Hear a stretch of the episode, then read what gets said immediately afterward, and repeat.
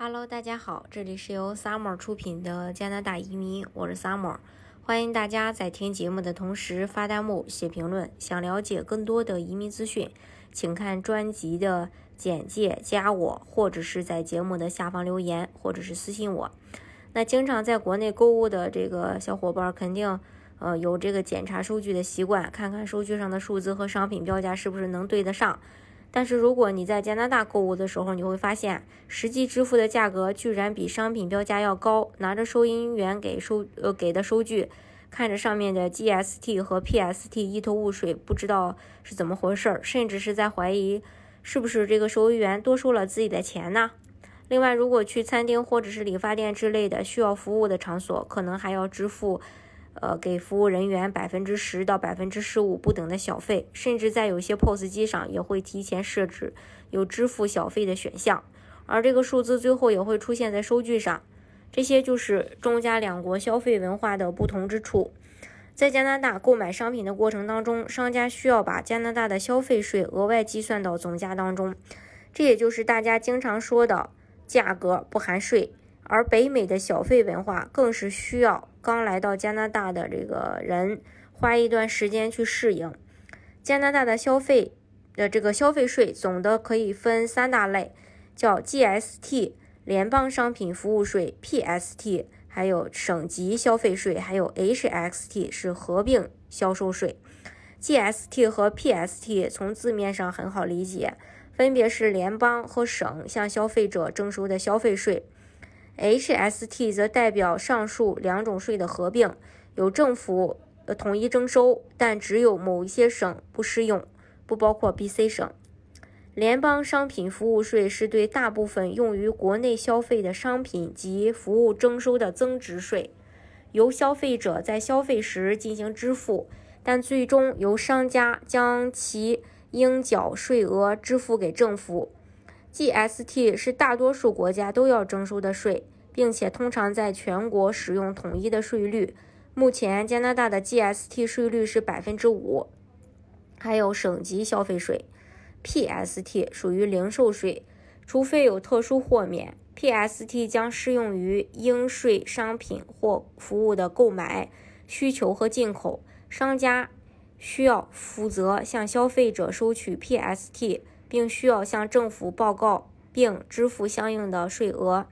目前，BC 省的 PST 税率为百分之七，还有合并销售税 HST，这个并不适用于加拿大的全部省份。目前，只有新布伦瑞克省、纽芬兰和拉布拉多、新斯克舍和爱德华王子岛征收百分之十五的合并消费税，安大略省征收百分之三。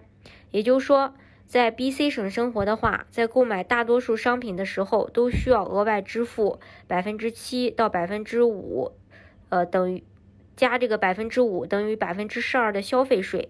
所以在估算商品价格的时候，记得用原价再乘以一点一二，便可以估算出商品的最终价格。关于小费文化的起源，当然说法也不一样。而目前比较流行的说法是，小费文化最早起源于英国。在伦敦的餐厅和酒吧里，通常摆放着一只碗，上面写着“为了保证服务速度”，而顾客为了表示对商家的尊重，便将少许的零钱投入碗中。久而久之，这种行为就越发流行，并且也流传到了世界上的其他国家。而这只碗上面几个单词的首字母，也就发展成了如今的这个 TIPS 这个词。无论喜欢与否，小费文化既然存在，就有着一定的合理性。直到今天，小会小费文化最为繁盛的国家是美国，而在其邻国加拿大，小费文化也深深影响着人们的生活。小费的金额并不固定，从百分之十到百分之二十不等。具体多少主要取决于服务人员的服务质量和服务种类。一般来说，餐厅、酒吧、出租车、理发店是比较常见的可以选择支付小费的服务类型。在某些情况下，比如说外出旅游，也可以给行李，呃，这个行李搬运师傅或者是酒店房间保洁人员支付小费。除此之外，也有很多服务是不需要支付小费的，比如快餐店。商场导购人员、超市收银员等等。而目前由于疫情，所有餐厅已经暂时堂食。这种情况下，如果从商家点外卖自取，也是不需要支付小费的，因为商家并没有提供服务。而如果是从外卖软件上点外卖送到家，虽然外卖小哥已经有平台支付过工资了，但是也可以考虑支付一点小费，对外卖小哥的辛苦表示感谢一下。中加两国的主要消费文化差异。嗯，了解了以后，相信你一定会明白为什么每次购物吃饭的时候，收据上的数字是和商家标的不一样的。所以，呃，这个大家要把它当成是一种，呃，比较呃常见、很平常的一件事儿就可以了。当然，去加拿大的时候呢，呃，你也会去需要你慢慢的去适应这种文化。移民加拿大的方式呢也有很多种，大家可以根据自己的。实际情况啊，来选择最适合你的项目。今天的节目呢，就给大家分享到这里。如果大家想具体的了解加拿大的移民政策的话，欢迎大家看专辑的介绍，加我，或者是在节目的下方留言，或者是私信我。